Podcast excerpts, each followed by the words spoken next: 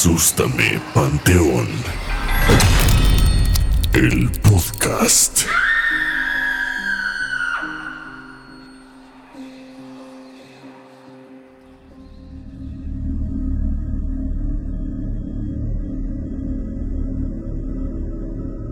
Buenas noches amigos y bienvenidos a este quinto capítulo de la segunda temporada de Asústame Panteón, el podcast.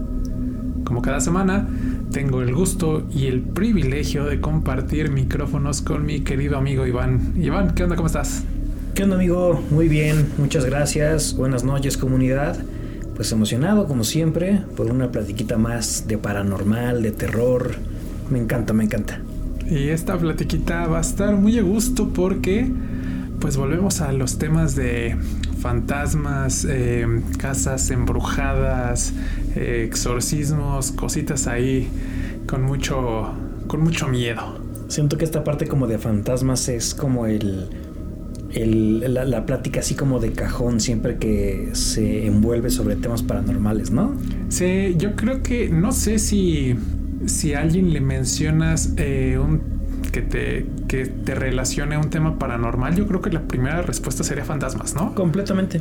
Probablemente, no sé, segundo, que sería ovnis? Puede ser ovnis, también pensé como en exorcismos, son bastante populares, ¿no? Mm, sí, sí, sí. Pero bueno, eh, la historia del día de hoy es una historia real y es de unos sucesos que ocurrieron en Inglaterra alrededor de los años 1977. Ah, bueno, no es tan, tan lejano. No, no, no. El tema que les vamos a platicar hoy, el día de hoy es del poltergeist de Enfield. Ok. Fíjate que antes de, de hacer como esta de preparar este capítulo, uh -huh. esta platiquita que les vamos a hacer el día de hoy, eh, como que sí tenía idea de lo que de lo que era un poltergeist, pero como muy vagamente.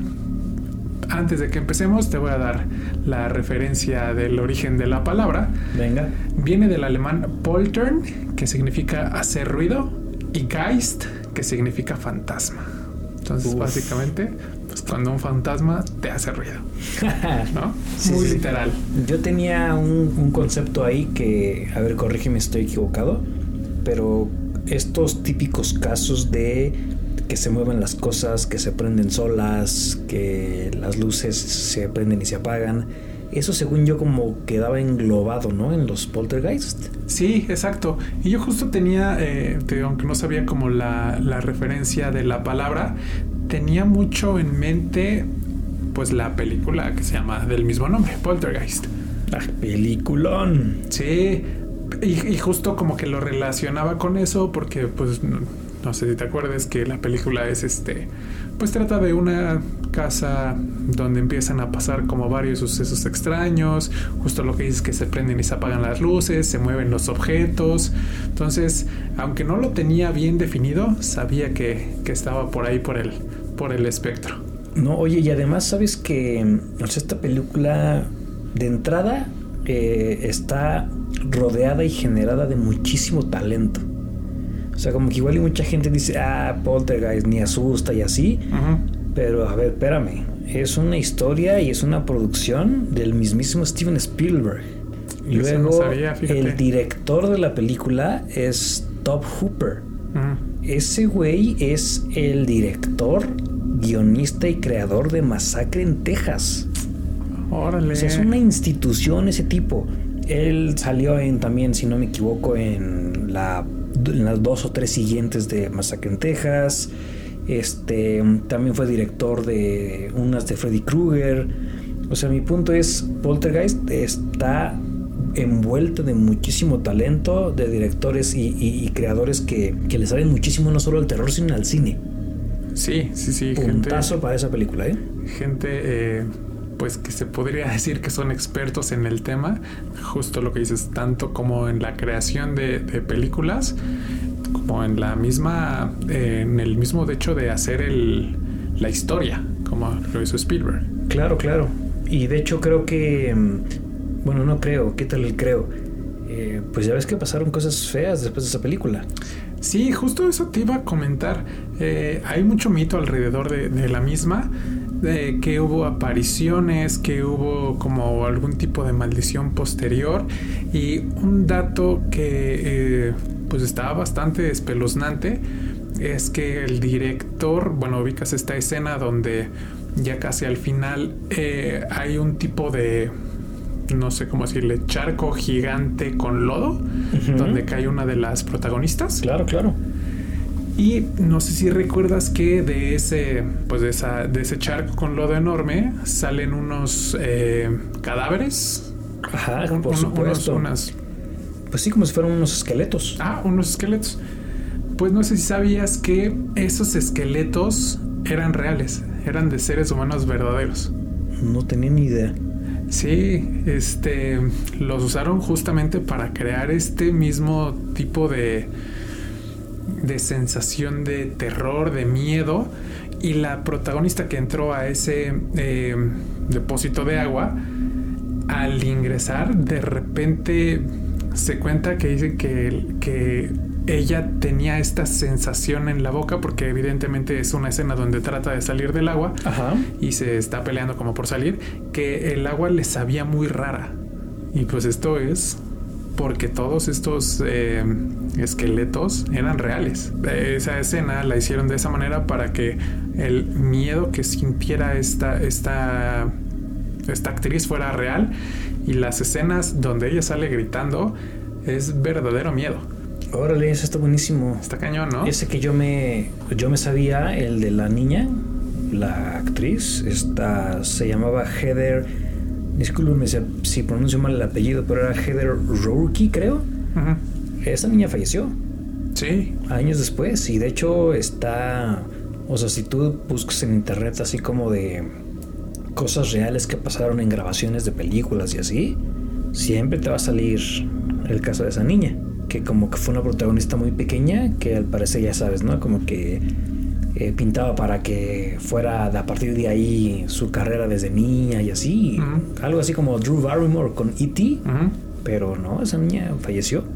Esta, este tipo de, de películas de miedo siempre se llevan pues como algún costo, ¿no? Siempre hay una maldición ahí pegada junto a ellas. Sí, sí, sí, dicen, dicen eso, pero pues al final, quién sabe si es mala suerte o, de verdad si para andar ahí como, pues no digo que invocando, pero pues al final trabajando y creando un ambiente medio oscuro, pues que sí abran un portal ahí de, de energías raras. Sí, y puede ser justo involuntario, ¿no? Porque pues al final tú vas a hacer tu trabajo como actriz y a desarrollar un papel, pero no sabes en lo que realmente te estás, te estás metiendo.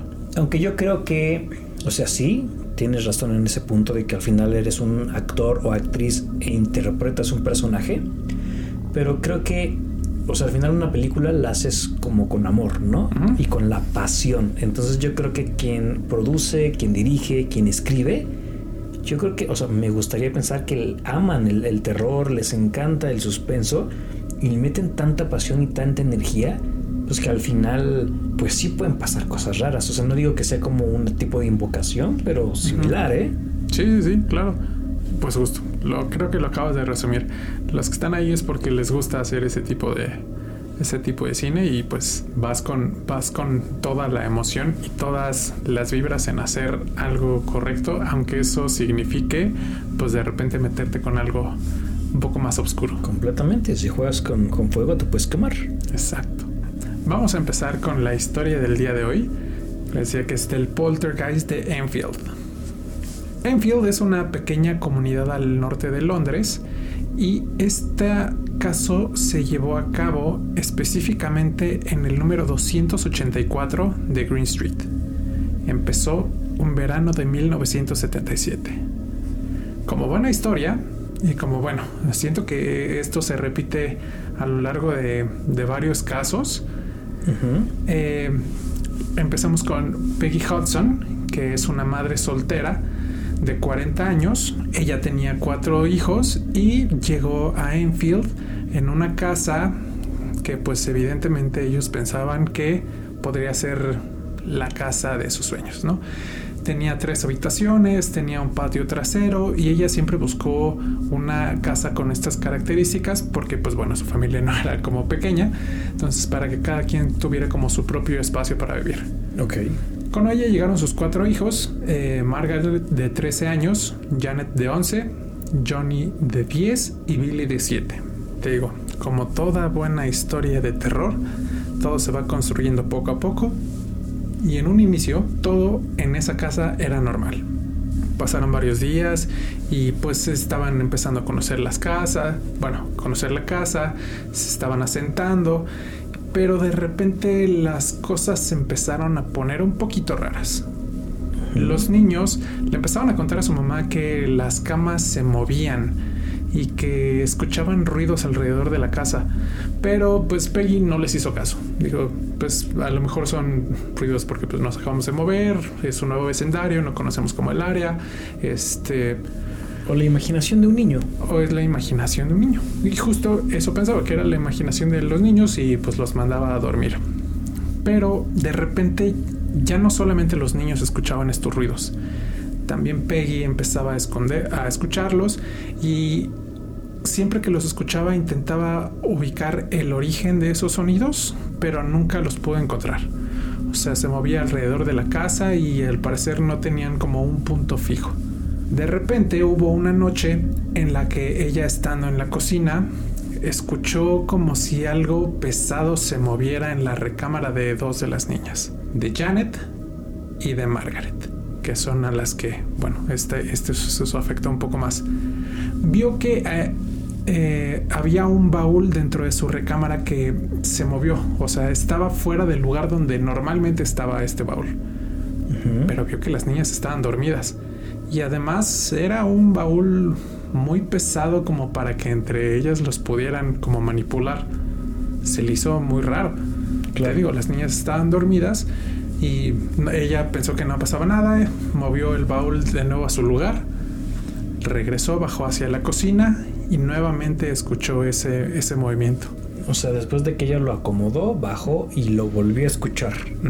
Uy. Subió, evidentemente este, sacadísima de onda y vio que el baúl estaba nuevamente desacomodado. Bueno, eso ni ya me pone los pelos de punta, ¿eh? Las niñas igualmente estaban dormidas, parecía que ellas evidentemente no lo habían hecho y decidió, aunque se le hizo muy raro, volverlo a acomodar en su lugar. Esto pasó por una tercera vez y ella ya al intentar mover el baúl ya no pudo era como si una fuerza estuviera deteniendo el baúl para que no lo moviera de ese lugar. O sea, como si trajera como un imán al, suelo. Exacto, como si hubiera una fuerza que lo, lo pegaba completamente al suelo y que no dejaba que se moviera. Esto ya se le hizo muy raro y pues la, sinceramente la asustó, como me hubiera asustado a mí. Claro no le dijo nada a las niñas porque pues tampoco quería como incrementar un poco más este, este miedito que ya sentían de por sí, pero sí quedó como muy intrigada. Este fue un primer suceso que llamó mucho su atención. Pero el verdadero terror empezó la noche del 30 de agosto de 1977. Janet y Margaret, que te digo que dormían juntas en una misma recámara. Recuérdame las edades, eran como 11 años más o menos. Eh, Margaret 13, Janet 11, que fueron eh, las, las principales, y tenían otros hijos, John y Billy, de 17. Eran, bueno, 10 y 7. Ya estaban grandes todos. Sí, relativamente grandes, pero aún no tanto. Claro. ¿No?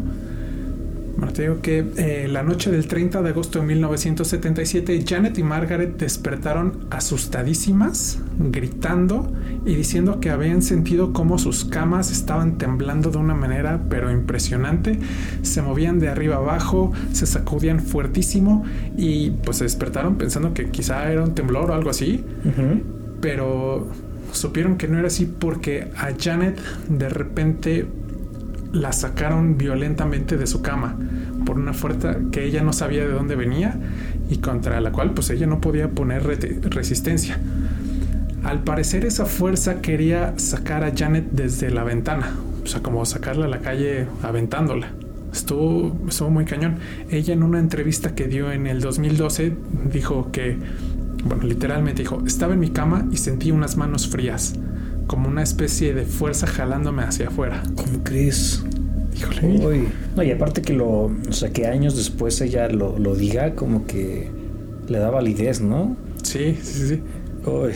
Ya bajo esta situación, Peggy, la mamá, dijo, ya, no, no, no puedo, no puedo controlar esto. Y lo que se le ocurrió para poner a salvo a sus hijos fue ir corriendo a la casa del vecino. Porque dijo, híjole, dijo, yo no lo vi, pero a lo mejor eh, un ladrón se metió a la casa y quiere robar algo o le quiere hacer daño a mis hijos. Entonces los sacó a todos, los llevó a casa del, del vecino, que pues dentro de todo supongo que le daba como cierta seguridad, y le habló a la familia Nottingham, que era Vic y Peggy. Vic trabajaba en el ramo de la construcción y pues como buen hombre fue a revisar que, que todo estuviera bien en la casa, pero no encontró nada. Y le pasó exactamente lo mismo que le había pasado a Peggy, que escuchaba como varios ruidos, pero intentaba localizarlos y no, no descubría de dónde provenían. Dice que escuchaba ruidos en las paredes, en las recámaras, en el techo y no encontró una razón que los causara. Entonces, si ya él también estaba sobrepasado, lo que se le ocurrió fue llamar a la policía. Creo que yo hubiera hecho lo mismo. Sí, claro. Sí, si ya no puedo yo, pues digo que venga la fuerza policial, ¿no? Sí, porque aparte me queda claro que no son estos ruidos que luego podrían eh, tratar de justificarse, ¿no? Por ejemplo, pues los crujidos de la madera, las tuberías cuando pasa el agua. O sea, me imagino que ya eran unos ruidos que, que ya para que tú digas policía está deben estar súper fuertes. Sí, sí, sí. A esta llamada a la policía, la primera en llegar a la escena fue la oficial Caroline Hibbs. Y mientras revisaba toda la casa, vivió un suceso paranormal.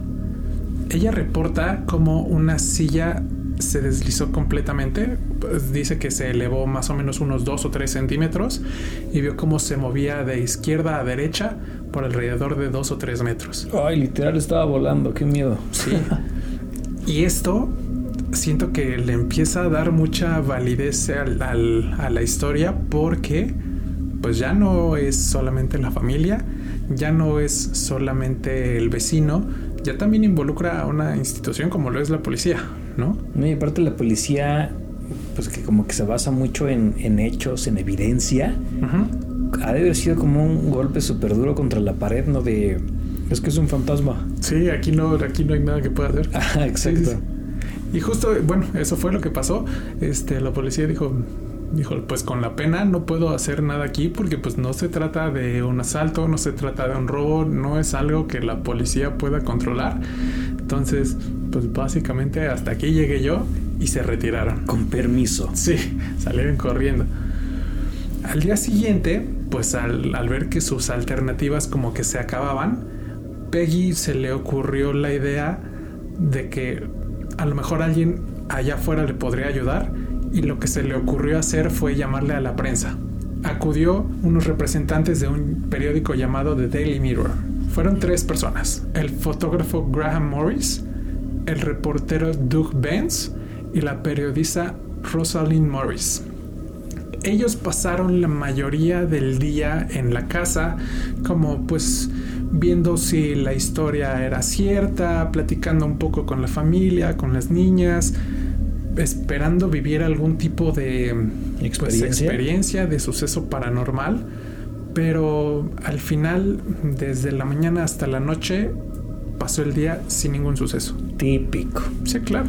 Típico. O cuando estás enfermo que vas al doctor y ese día no te dolió nada. Sí, sí, sí, sí, totalmente. Después de eso, pues eh, salieron de la casa y pues un poco decepcionados se pusieron a platicar como justo afuerita, como de pues sus opiniones, lo que había pasado, de cómo se sentían al, al, al respecto y pues te digo, como un poco decepcionados porque sentían que de ser cierto sería una gran historia. Claro. Estaban a punto de irse cuando Peggy, la mamá, salió corriendo de la casa gritando a alcanzarlos y pedirles que se regresaran a la casa. Ah, ok, ya se habían ido. Sí, sí, sí, Mm. te digo, estaban afuerita como ya, Ah, ya, ya ya, casi ya. terminando. Ok, ok. Fue cuando salió la mamá y les digo, vengan porque no van a creer lo que está pasando.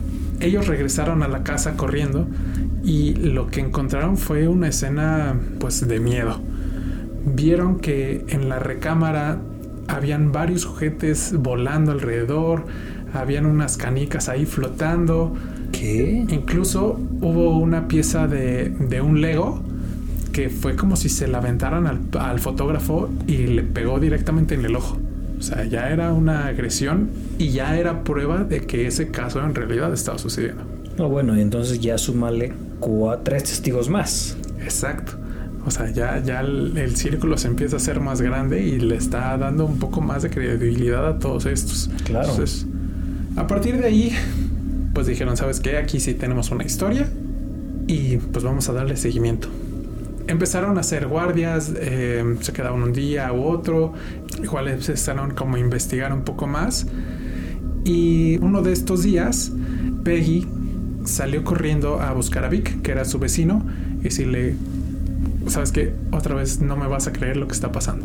Vic corrió, entró a la recámara de las niñas y vio que Janet, la niña, la segunda niña que, tiene, que tenía 11 años, Ujú. Estaba posicionada, dito que tenían como un mueblecito chiquito, como, como un mueblecito de noche. Arriba de ese mueble había un radio. Janet estaba acostada sobre ese radio. O sea, imagínate, es una cajita chiquita. Todo el cuerpo de la niña recostado sobre él y con las piernas como hacia arriba. O sea, una posición imposible a menos de que seas gimnasta olímpico. Exacto.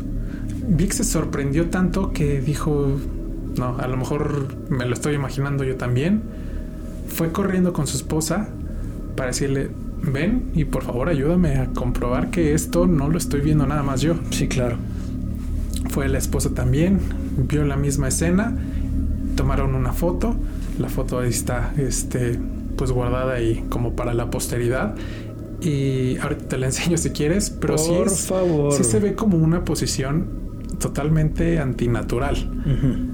O sea, no, no hay manera. Ah, y aparte, fuera de esto, Janet estaba completamente dormida. No es como que estuviera haciendo algún tipo de malabar o algún tipo de gimnasia o, o algo así. O sea, ella estaba completamente dormida, solo que en esa posición incómoda. Entonces, está rarísimo, ¿no? Oye, aparte también, digo, independiente de eso, me quedé pensando que qué buenos vecinos. Sí, claro. Porque otros ya ni te pelan, ¿no? O sea, por Sí, sí. miedo, por desinterés. Entonces yo creo que pues qué bueno que, que hayan tenido unos vecinos que les tenían afecto y, y les, les ayudaron. Sí, sí, sí. La verdad es que, pues supongo que a base de empatía y el ver, pues, la situación tan, tan complicada que estaba viviendo Peggy y, pues, la desesperación que evidentemente sientes al, al ver a tus hijos, pues, de esa manera. De acuerdo. ¿no? A partir de este caso, como muy, eh, de este punto muy en particular, eh, decidieron contactar a un a- ayuda un poco más profesional, digamos, en el tema paranormal. Y así fue como contactaron a Maurice Gross, que él formaba parte de la Sociedad para la Investigación Psíquica, que es un tipo de sociedad que se dedicaba a, a los temas paranormales. Como cazafantasmas, ¿no? Mm, Más o menos, quizá ¿Más serio? sí, quizá un poco más serio y no sé si más teórico, pero, pero sí. Entonces eh, contactaron a Maurice Gross y también a Guy Lyon Playfair. Ellos a partir de este punto se hicieron cargo de toda la, la investigación y muy rápidamente se dieron cuenta de que todos estos sucesos únicamente se llevaban a cabo mientras Janet estaba cerca. Lo cual pues se les hizo muy raro y dentro de todo tomaron un punto de vista como escéptico. Pensaron que pues a lo mejor ella estaba haciendo cosas para llamar la atención o a lo mejor para, para ganar un poco de fama y ganar dinero y a lo mejor cambiarse de, de casa o mejorar su situación socioeconómica. Para no perderme, Janet es la que estaba durmiendo en la posición súper extraña. Ajá, exacto. Ok, ok, ok. Porque aparte, eh, Morris comenta que mm, desconfiaba un poco de ella porque veía que tenía una mirada como traviesa, como si siempre estuviera planeando un tipo de broma Ok. y que pues justo se les hacía raro que esto pasara justamente nada más y exclusivamente cuando ella estaba cerca. Sí, está raro. Se le sumó a esta sospecha que un día dentro de estas investigaciones eh, convencieron a la mamá de Pei que saliera de su casa, que se fuera a pasar la noche con los vecinos y estos dos investigadores pasaron la noche en la casa. Esa noche precisamente en la casa, adivina. Nada. No pasó nada. Y se les hizo raro que este tipo de sucesos ahora se haya trasladado a la casa de los vecinos. Oh, ok. Este tipo de poltergeist. Pues eso también levantó un poquito más de sospecha porque pensaron que igual lo que hicieron en su casa, como ya no estaba ella, no lo podía manejar, no lo podía manipular y ahora como que los sucesos ahora se pasaron con el vecino, entonces a lo mejor ella tiene algo que ver. Claro. O sea, como supuesto. que algo algo hizo para que para que estas cosas se movieran o para que pasaran como estos eventos. Pero eh, esto fue en un inicio. Después eh, los investigadores decían que hubo ciertas cosas que los hicieron convencer de que pues esto no era como algo arreglado. Una noche, estando todo el equipo de la familia juntos, pues ya les agarró como muy altas horas de la noche y los niños, pues como son niños, se fueron durmiendo uno a uno. Y mientras los llevaban uno a uno a cada una de sus recámaras y se dormían, ellos estando completamente dormidos, nuevamente aparecieron este tipo de, de sucesos. Se empezaron a cerrar las puertas, los muebles se movían de un lado a otro y algo que siento que es también como muy común en estos casos es que la temperatura baja. Mm, Entonces, Típico. pues evidentemente la niña no tiene manera de hacer que la temperatura baje. Claro. Entonces eh, tomaron como este, este tipo de puntitos como un poco más sumándolo a la credibilidad. Y hubo una noche, fuera de todo este movimiento, pudieron ver cómo Janet levitó cerca de su cama. Hay una serie de fotografías que, que las, las presentan como evidencia. Las vi honestamente no estoy tan convencido porque se ve la cama al lado y se ve pues el cuerpo de la niña flotando, pero pues eso puede ser efecto de que pues lo capturaste capturaste la foto mientras la niña saltaba de la cama al piso. Y bueno, hay ahí algunos elementitos que, que pues puedes como comenzar a desacreditar. Pero hay una foto que a mí me llamó mucho la atención, que Janet está en el suelo y justo tiene una posición rara, como la que te decía que, que estaba encima de la radio. Ajá, que sí. tiene como el torso y los brazos hacia abajo, como recostados pero los pies levantados de un lado, eso, como te decía hace rato, siento que está rarísimo, ¿no? Claro, sí, O sea, sí, no sí. hay manera, a menos de que seas contorsionista o gimnasta profesional, de que hagas ese movimiento de una manera natural. A través de todo este tiempo y de todos esos sucesos, Janet empezó de repente a emitir unos sonidos muy raros. De repente le empezó a cambiar un poco la voz y a momentos como que de repente gruñía y de repente le salían como ladridos de perro. Uy. Todo esto fue en un inicio y al final, después de, cierto tiempo, este, estos soniditos se fueron convirtiendo en una voz grave y ya no eran sonidos, ya eran palabras y podían, podían mantener una conversación pues durante más o menos dos horas. Había lapsos en los que ella parecía estar poseída, entonces lo que se les ocurrió fue llevarla a un hospital. La llevaron al hospital Maudsley, pasó alrededor de seis semanas ahí. En el lugar pues le hicieron como varias pruebas, digo, todo este tipo de, de pruebas psicométricas, de psicología, como para descartar cualquier tipo de síndrome o de que algo raro esté pasando por su mente. Sí, un poco lo que pasa pues, hasta en las películas, ¿no? Me acordé ahorita del exorcista. Sí, sí, sí, exactamente. Es como una calca. Ujú. Y adivina qué. No Sana. hay nada raro. Le sorprendió mucho que, igual que en El Exorcista, cuando parecía tener este, estos lapsos de, de posesión, su fuerza era extraordinaria. O sea, con Mm. seis doctores no la podían controlar, era muy difícil como mantenerla a raya. Como si no fuera su fuerza. Exacto, como si el cuerpo de ella tuviera mucho más, mucho más poder.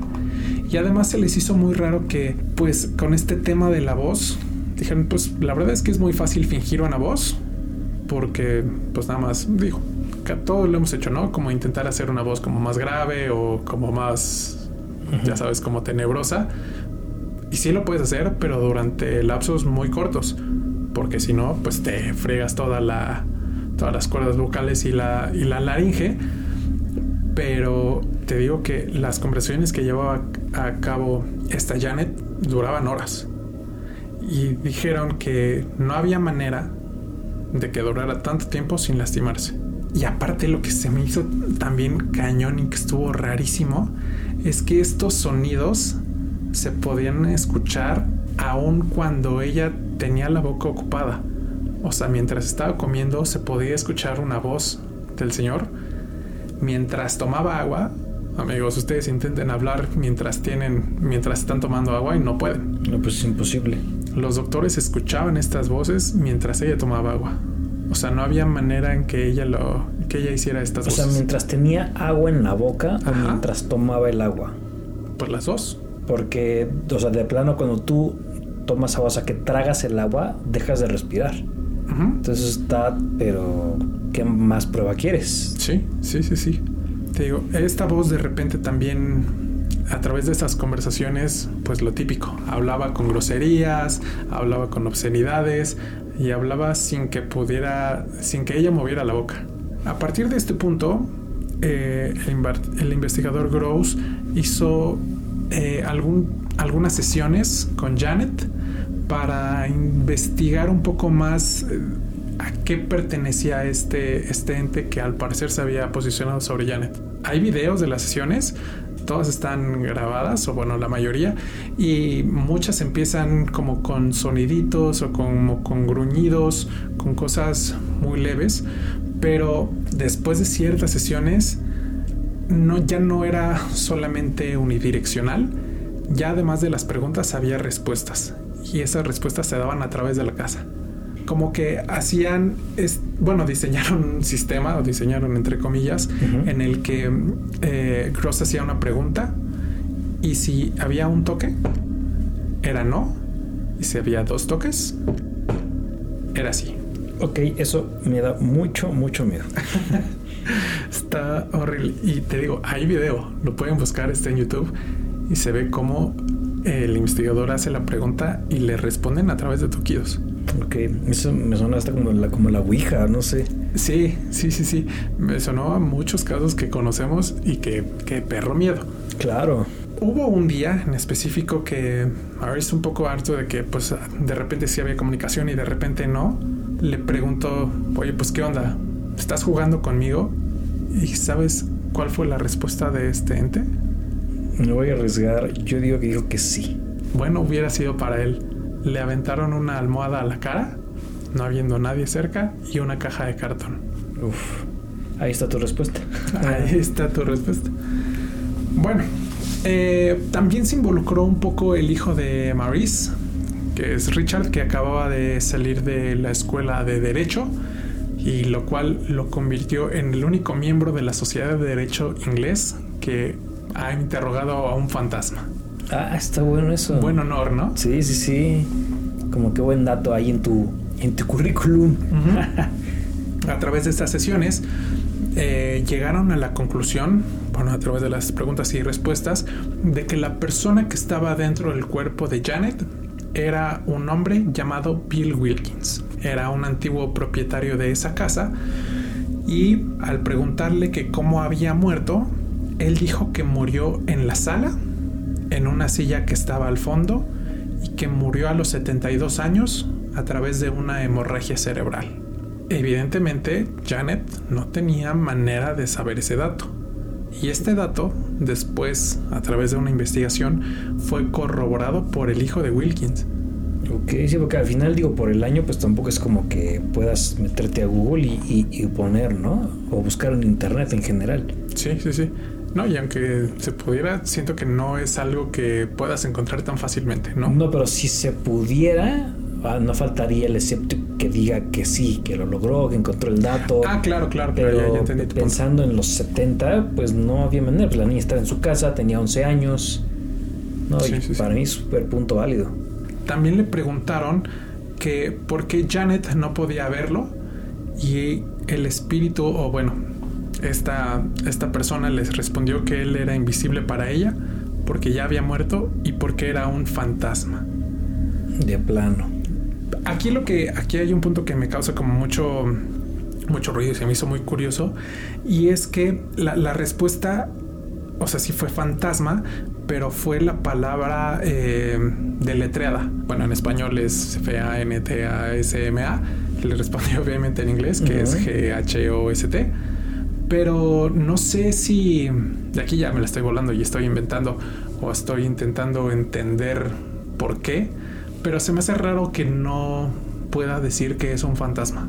Sí, como por qué, ¿no? ¿Qué, qué, ¿De qué te estás arriesgando? Ajá, o no sé si haya alguna una ley universal que no permita decir que eres un fantasma, pero no sé, este, esto Me, me, entró con, como con una dudita. Ok, ok. El episodio más fuerte que, pasó fue un día cuando Janet estaba en su recámara y de repente una cortina que estaba ahí se le, se le enrolló en el cuello eh, y le empezó a asfixiar. Janet empezó a gritar, dice que se sentía morir. Al escuchar esto, su familia y los investigadores corrieron e intentaron alcanzar para salvarla, pero pues casi le cuesta la vida.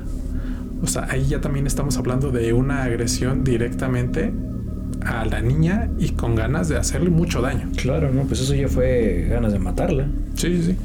Ya a este punto, evidentemente el caso se había hecho famosísimo. Todos hablaban de él Llamó tanto la atención que hubo una foto de Janet que apareció en la primera plana del periódico The Daily Star junto con un titular que decía poseída por el diablo. Ok. Y dentro del texto del, del artículo la llamaron la niña fantasma. Ay, ojalá podamos sacar esa imagen. Sí, sí, sí, seguro sí está. Yo ya era bien internet. Te la, te la consigo. Pero bueno, a través de esto, pues el caso, fuera de lo famoso que era, se volvió muchísimo más famoso. Y esto hizo que se agendara una entrevista ya en video para un canal de televisión. Grabaron una, bueno, hicieron la entrevista a Janet y a Margaret, que eran las dos principales afectadas. Y en esta entrevista, pues se le empiezan a hacer preguntas y pues todo bien. O sea, al parecer están entrevistando a una niña que no pasa nada. Pero hay un punto en el que le empiezan a preguntar que si hay alguien más con nosotros en esa recámara. Ay, miedo, miedo. y en ese punto, vean el video por favor, se nota como la cara de Janet cambia el semblante, se le vuelve como mucho más serio, se le ve como mucho más oscuro, se le ve como con mucha maldad. Y además de esto, sale la voz de la, la, voz grave de Billy Wilkins. El entrevistador le pregunta que cuántas voces hay dentro de ella y ella dice que son 600. ¿600 voces? 600 voces. Se le ve una maderada, pero súper, súper siniestra.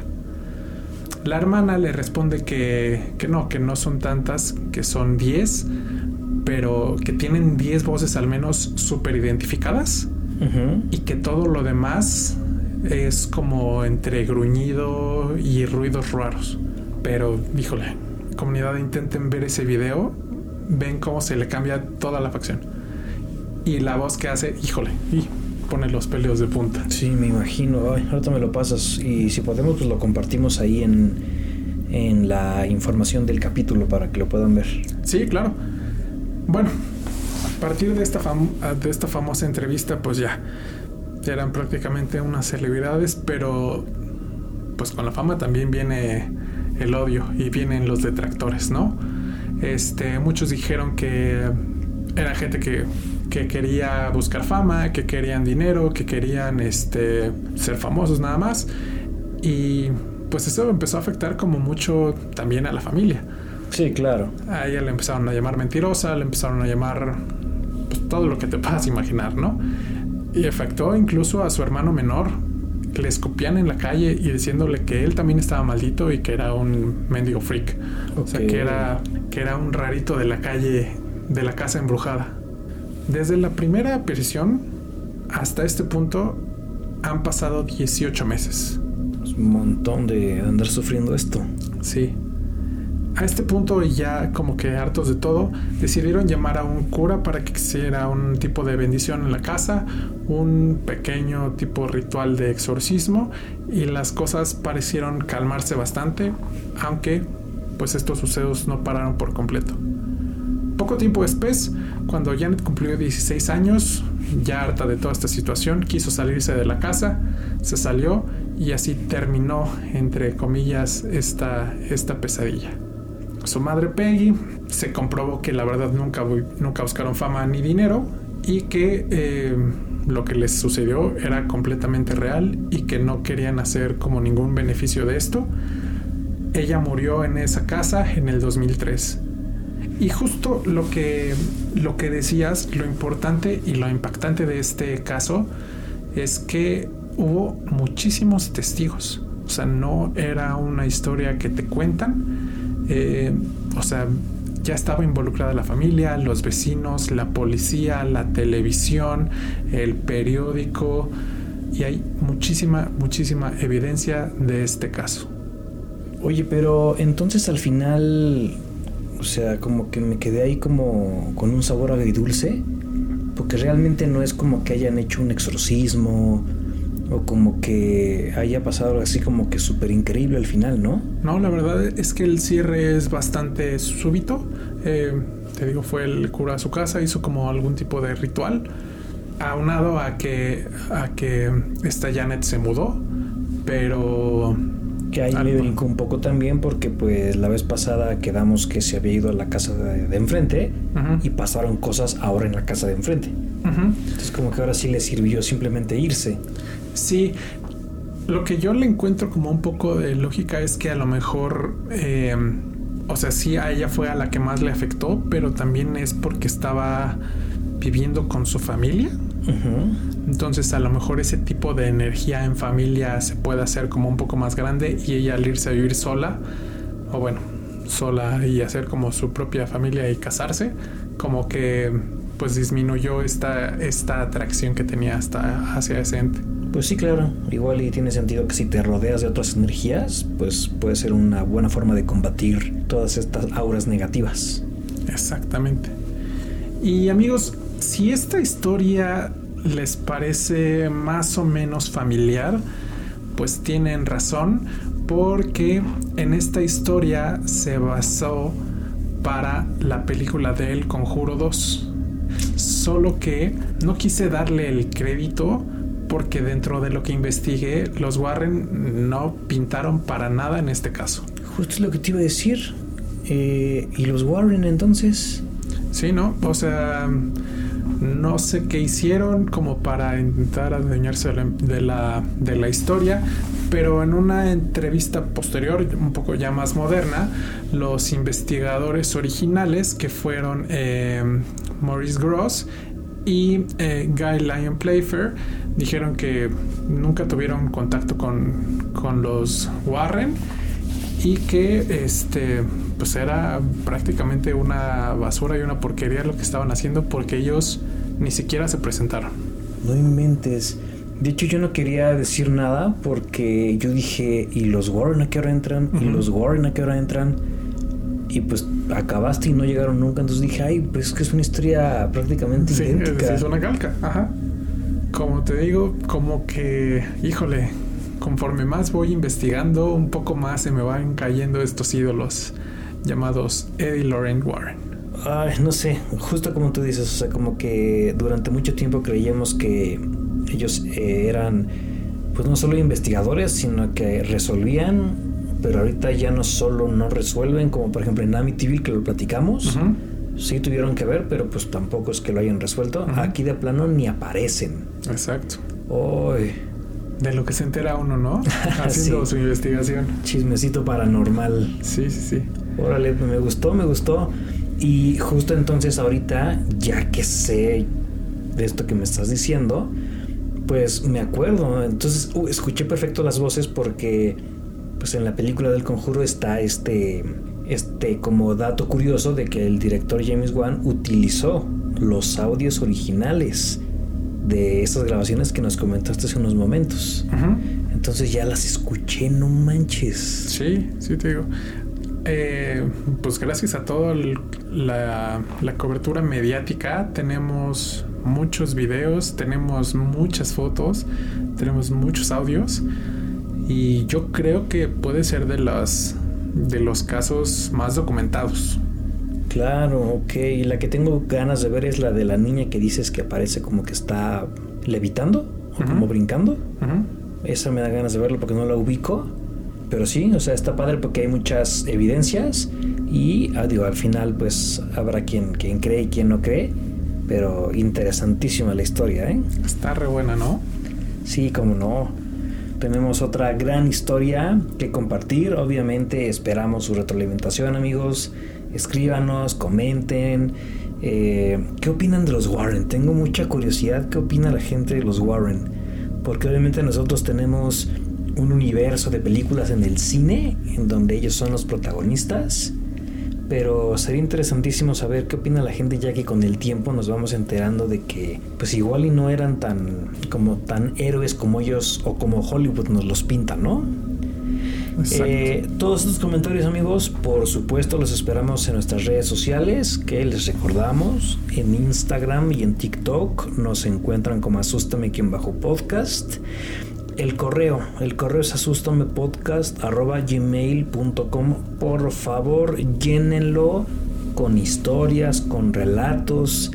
Y si se puede, que sean experiencias suyas, híjole, eso nos llena más el alma, ¿no? Esas como nos encantan. Nos encantan, nos encantan cuando pues realmente es un testimonio porque es, le da otro tono completamente a la atención que, que ponemos a la al ambiente que se genera aquí en el set. Entonces, por favor, escriban, escríbanlo mucho. Si no quieren escribirlo y si quieren eh, venir aquí a contarnos su historia personalmente, también están invitados. Contáctenos a través de las redes sociales y podemos eh, pues agendar algo. Me encanta, obviamente sí, que nos cuenten para que nosotros podamos también pues saber más o menos de qué va y claro, si la historia da, por supuesto que la nos encantaría como que la pudieran contar, obviamente. Nada como escucharlo de la voz de las personas que lo vivieron, ¿no? Claro. Y ya nada más, eh, a punto de irnos, les recordamos que las dos temporadas de Sústame Panteón las pueden escuchar en su plataforma de podcast favorito.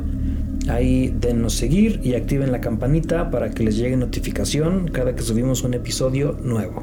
Pues nos empezamos a despedir de este capítulo tan especial recordándoles que en Asústame Panteón todos tenemos una aterradora historia que contar. Chao. Bye.